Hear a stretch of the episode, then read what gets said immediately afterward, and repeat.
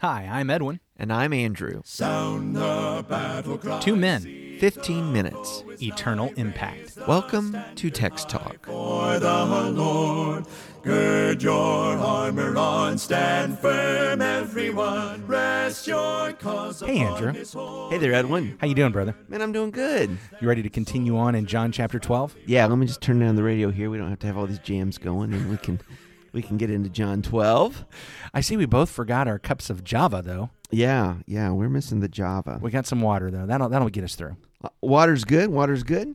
And let's see, John twelve, we're going to continue. This is another one of those long chapters, so we've broken it up, different readings on different days. And not able to talk about everything we'd like to talk about. No, because I, I have these stray thoughts even as we're reading. I'm like, oh, we should talk about that. I have a thought about that.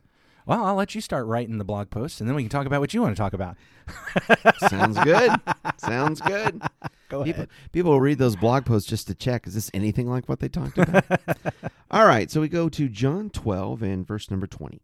Now there were certain Greeks among those who came up to worship at the feast. Then they came to Philip, who was from Bethsaida of Galilee, and asked him, saying, Sir, we wish to see Jesus. Philip came and told Andrew, and in turn Andrew and Philip told Jesus. But Jesus answered them, saying, The hour has come that the Son of Man should be glorified.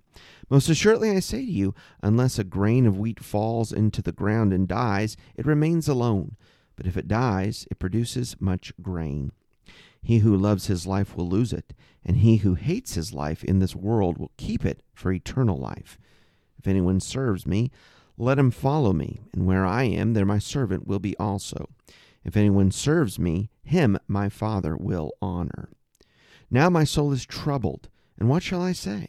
Father, save me from this hour? But for this purpose I came to this hour. Father, glorify your name. Then a voice came from heaven saying, I have both glorified it and will glorify it again. Therefore the people who stood by and heard it said that it had thundered. Others said, An angel has spoken to him.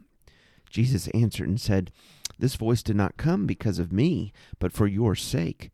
Now is the judgment of this world. Now the ruler of this world will be cast out. And I, if I am lifted up from the earth, will draw all peoples to myself. This he said, signifying by what death he would die. The people answered him, We have heard from the law that the Christ remains forever. And how can you say the Son of Man must be lifted up? Who is this Son of Man? Then Jesus said to them, A little while longer the light is with you. Walk while you have the light, lest darkness overtake you. He who walks in darkness does not know where he is going. While you have the light, believe in the light, that you may become sons of light. These things Jesus spoke and departed, and was hidden from them. And this is not what we're going to spend time talking about today, I don't think, unless we get started on it here. But just an interesting thing, Jesus doesn't say the Son of Man must be lifted up, and he doesn't say that the Christ must be lifted up. In verse thirty-two, he says, I am lifted up from the earth, will draw mm-hmm. all people to myself. And the crowd responds, wait a minute, we've heard that the Christ remains forever. How can you say the Son of Man must be lifted up? Right. A couple, couple of things here. Number one, notice they equate Son of Man with Christ. Mm-hmm. And the way this conversation plays out, they're actually declaring Jesus is the Son of Man, the Christ. Yeah, you're the Christ. Because Jesus has said, I am the one that's going to be lifted up. And they're like, okay, wait a minute, hold on, hold on, we're confused. Mm-hmm. The Christ is supposed to remain forever. The Son of Man's not supposed to be lifted up. So who is this Son of Man, and why? What's going on? And that's that's that's the the, the point that they're making here. So they're... The crowds that are responding here are giving a tacit admission of faith that Jesus is the Christ, the Son of Man, but they're confused. Well, see, and I'm not sure how tacit it is, because we were reading and talking yesterday about this, you know, the palms being laid down, all the crowds okay. coming out and, and yes, talking about them. Good point. You know, it seems like that there's a lot of people right now that are willing to recognize uh, here is your king. Uh, verse fifteen, you know, right, the prophecy right, we read. Right, right, good, w- good. Which may also be there with that. Uh, and then you've got these Greeks in town also who've come down um, and, and, and want to meet him too, which that ties into the idea of drawing all peoples to myself. Yeah, in fact, I've I've often thought, tell me what you think about this, verse twenty, now among those who went up to worship at the feast were some Greeks. They want to see him. And that just kind of seems to get lost. They they come saying, we want to see him. The apostles talk among themselves. They go say to Jesus. And Jesus does what Jesus often does. He kind of ignores the statement and moves on. And so does yeah. the account, yeah. which is, which has often made me wonder, what on earth is, why even bring this up? And I think that I've missed it normally because of the way my Bibles often give headings and break things apart. I do. Because I think... I think maybe what's going on here is that that statement in verse twenty and twenty-one is actually going back to what the Pharisees said in verse nineteen. You see that you're gaining nothing. The world has gone after, after him. him. And then the next thing that happens, we actually see Greeks going after him. Yeah, so it's, Greeks are going after it's him. It's not only the Jewish crowds yeah. going after him, but the world. It's it's yeah. And we remember that earlier in the book, when he said, I'm going where you can't come, they had made the comment, oh, is he going out to the dispersion among the Greeks? And now here we hear the Greeks coming to him. So John is setting up this point that Jesus really is for the world. He is for the Jews. He is for the Greeks. He is for everyone. As, as you're reading this, and um, what, what, do you have a thought, or have you considered? Never. Well, you, you have many thoughts. That's why we've done like almost a thousand episodes. Almost, we're close. So many thoughts. So many thoughts. But anyhow, uh, the the deal the deal with the, the voice from heaven, okay, that, that Jesus can hear and discern the people. It sounds like different things to them. Mm-hmm. Where where do you think this is happening? In Jerusalem, around the temple, the environs of the temple. It just sort of occurred to me, um, we know this is feast time. He's made this triumphal entry. We have a, a little mention, you know, a tie-in that, well, Philip's come from Bethsaida, but I... Well, we, they, are, they have been the triumphal entry. They are in happening? Jerusalem, yes. This is Jerusalem. They're inside. Where in Jerusalem, I couldn't tell you. If they've already made it to the Temple Mount, I, I couldn't tell you. But he has had the triumphal entry. It is during the feast, and so they're involved in the different aspects of that week of feasting, or, or yeah. th- that's going to be happening here. This preparation time for this feast, and so yeah, Jerusalem. But that's about as good as I can tell you. Well, and there's crowds around. It seems yeah. to be in the midst of teaching and people coming around when the sound comes, whatever yeah. that sound is, that's variously interpreted by the people there. Yeah, and I. I think that's it's not necessarily that it was completely unclear. Just imagine if we were out somewhere and there was a crowd and there was some loud noise out of the just out of the sky. Right. And even if it sounded like a voice, I think probably we'd be like, okay, well that that's just my ears playing tricks on me. Yeah. That, that's probably just thunder. And like, no, no, that was a voice. That said something. Mm-hmm. That said mm-hmm. something. And Uh, so, you know, it's kind of like those vocal tricks that you hear online where you hear crowds shouting something, and then when somebody somebody tells you, oh, here's what they're saying, now you hear those words in it. But then when they tell you something else, now you hear those words in it. And when they tell you yeah, something no, else, now right. you hear those words in it. I, I could think of some popular examples of that, actually, yeah. but they're probably not pr- appropriate for broadcasting. I wasn't actually talking about that one, but okay, that, that, that but, has happened. But to, to your point, that that's exactly the kind of thing that goes on. Yeah, so, and yeah, so here's see, this, see, this yeah. loud noise, and some folks, they discern actual words, and yeah. they realize it's a voice. Others are like, no, that can't be. It's thunder. Right. Uh, that's what's going on. One of the biggest things in this reading that we had that I do want to make sure we talk about, and that is Jesus' prayer. Oh, okay. In verse twenty-seven, now is my soul troubled, and what shall I say? Father, save me from this hour, but for this purpose I have come to this hour. Father, glorify your name. Mm. And that's when the voice comes out of heaven. I have mm-hmm. glorified it. I will glorify it again. I want us to see Jesus' example in prayer. Now, I, I, I understand one distinction between what Jesus is dealing with here and what we are often facing.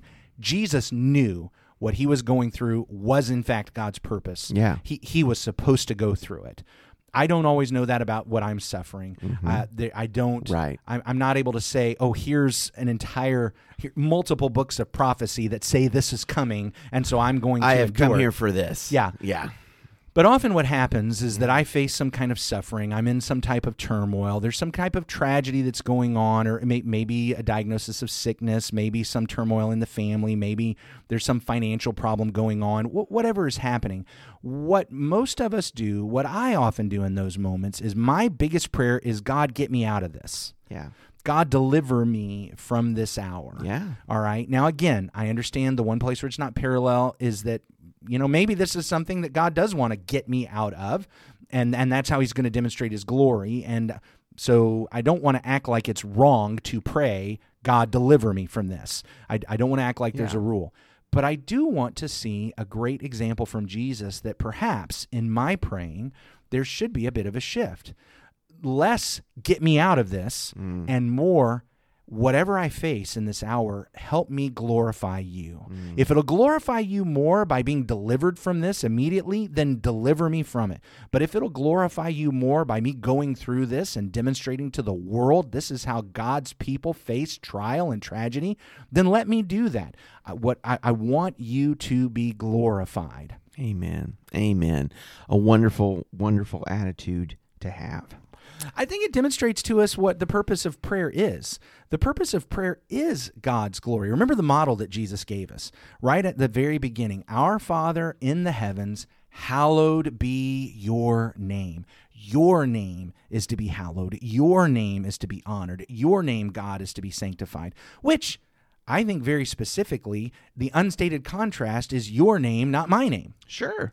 Your will be done, not my will. Your real rule and reign be spread, not my rule and reign be spread. It's about your glory. Well, and doesn't that tie into what he said? He, in verse twenty-five, he who loves his life will lose it. He who hates his life in this world will keep it for eternal life. If anyone serves him, let him follow, serves me, let him follow me. Yeah. So it really is about putting God first and his glory first. You know, I, I think that's a remarkable tie-in to what we were talking about uh, in the last chapter, too, about him being the resurrection and the life. And yeah. we had that episode discussed about, so what does that mean? You yeah. die, do you not die? And here he is bringing it up again, an echo of that.